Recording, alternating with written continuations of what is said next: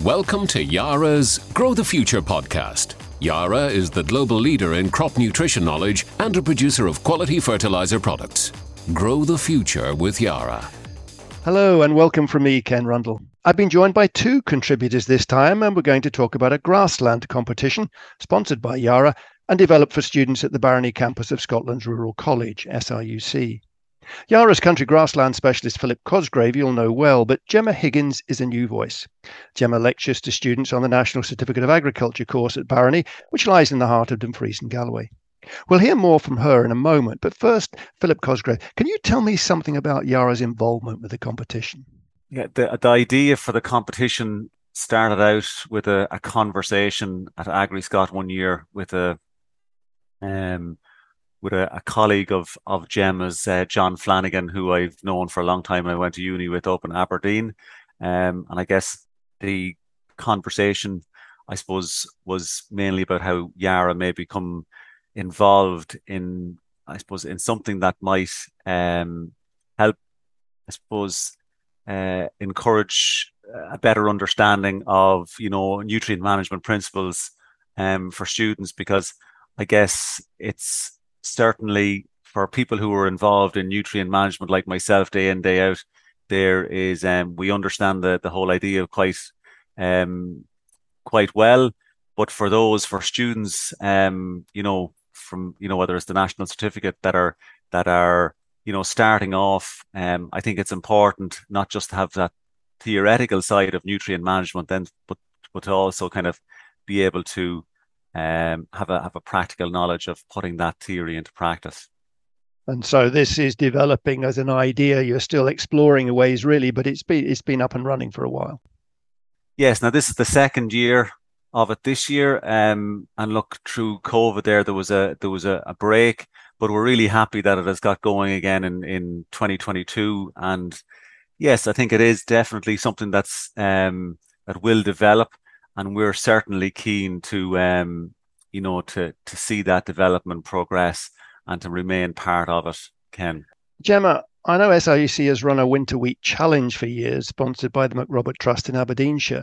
Small teams of students from across the six campuses choose management regimes for their trial plots of wheat, tended by the SRUC trials team.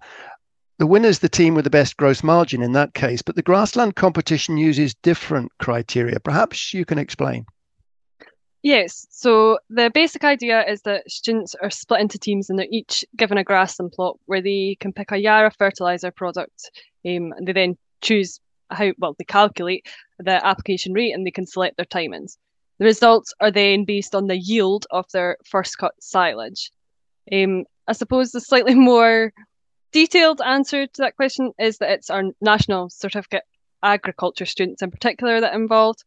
Um, it's two to three students in each team, and they're randomly allocated two plots. In previous years, we just um, gave them a one plot. However, this year we decided to do two plots. Um, so they got one plot where they could apply slurry and inorganic fertilizer. However, in the other plot, they could only apply inorganic fertilizer that choice of silage as a first cut is a good target because it fits in with term times and students on campus and all of those kind of things. There's a practicality to your choice of target.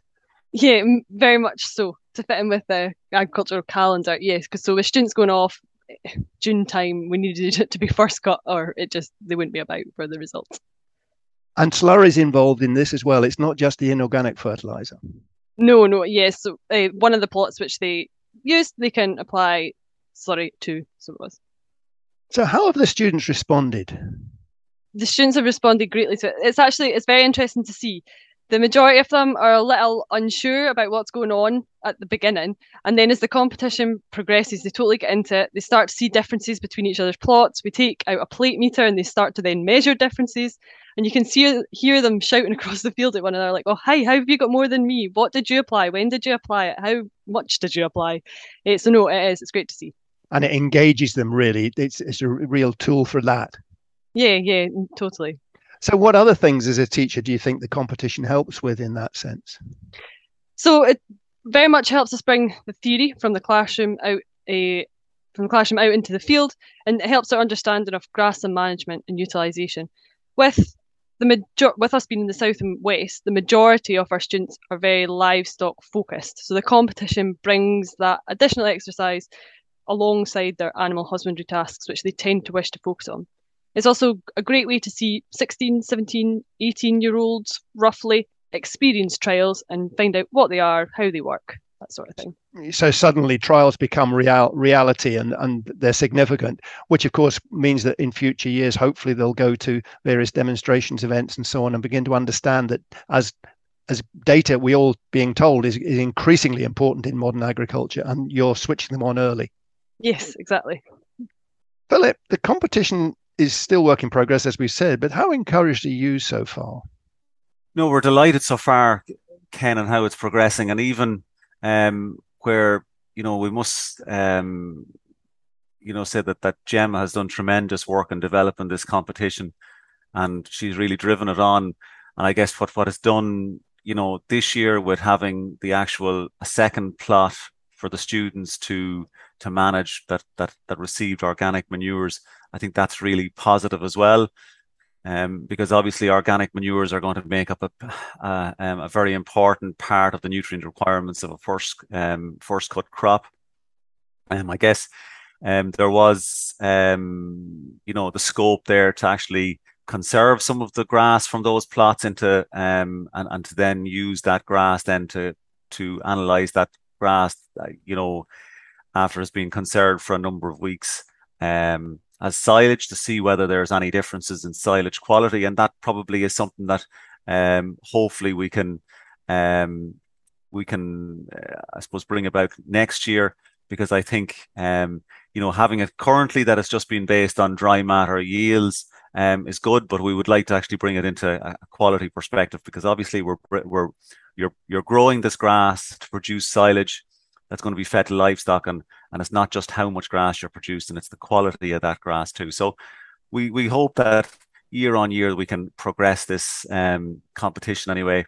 And um, as Gemma said even onto to um, you know other students and other courses there is a practicality problem about making the silage gemma in because of the small relatively small quantity of grass and the need to standardize everything but on top of that i mean how do you go about analyzing the slurry for example is that a standard level or is there ability to actually do more testing on that in future it's currently we've just used the standard from the SAC handbook However, there is going forward. SAC, that that's Scottish SAC Consulting, which is part of SRUC. Yeah, yeah, yeah exactly. Um, so there is the potential though for us to be able to test slurry uh, beforehand, and then they have the exact nutrient content of that before, and then use that in their calculations going forward.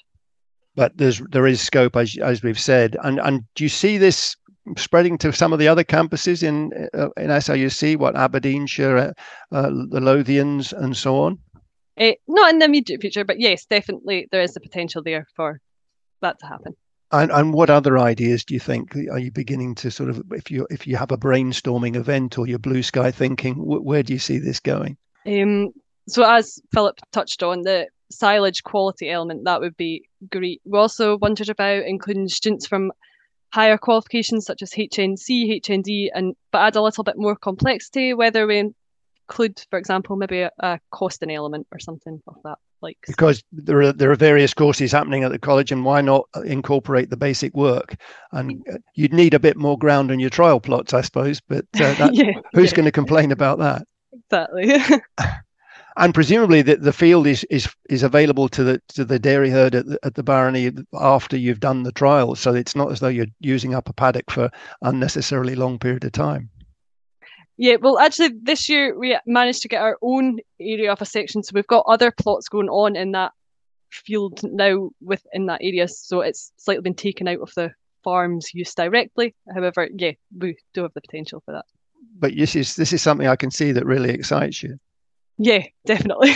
I get a bit passionate about it. and Philip, any particular view from your point of view? You, you you're seeing that passion coming through, obviously. Yeah, we we certainly are, are, as I said earlier, we're very happy with how it's progressing, and um, yeah, we hope that you know students will take different things out of it, but the main thing is that that that you know at the end of the day we're doing this for the benefit of students, and um, as long as students find that it's it's beneficial for them, well then you know that that that um, is the, the the main criteria for to continue our involvement in this, Ken. And I think also, presumably, they're they're also getting a view that there's a different area of consultation. They use it. They're used to SAC consulting, which is part of the college, the, the college advisors, and so on. But they're also recognizing that uh, commercial organizations have got advice and as well. Yes, and that's, I guess, um, look, uh, these students that are that are um, that have t- that took part in it this year, you know that they know that um, obviously there are certain contact points within Yara, and if you know at a, further date um, that they need any help when they go back into industry or whether they continue on as, as, as students in further education, that you know there is a point of contact there that um, you know, Gemma can can send my contacts on to, and we can kind of continue, you know, to to share our knowledge on the whole area of, of grassland nutrition. And that widening of horizons, Gemma, that's something that you're keen on as well. Yeah, definitely. Well, we'll be watching the progress of the competition with interest. Philip Cosgraves of Yara and Gemma Higgins of SRUC, thanks very much and good luck with the project. Next time, I'll be looking at soil testing in its various forms, so join me, Ken Rundle, in a couple of weeks' time. Thanks for listening to Yara's Grow the Future podcast. For more information, visit yara.co.uk or yara.ie.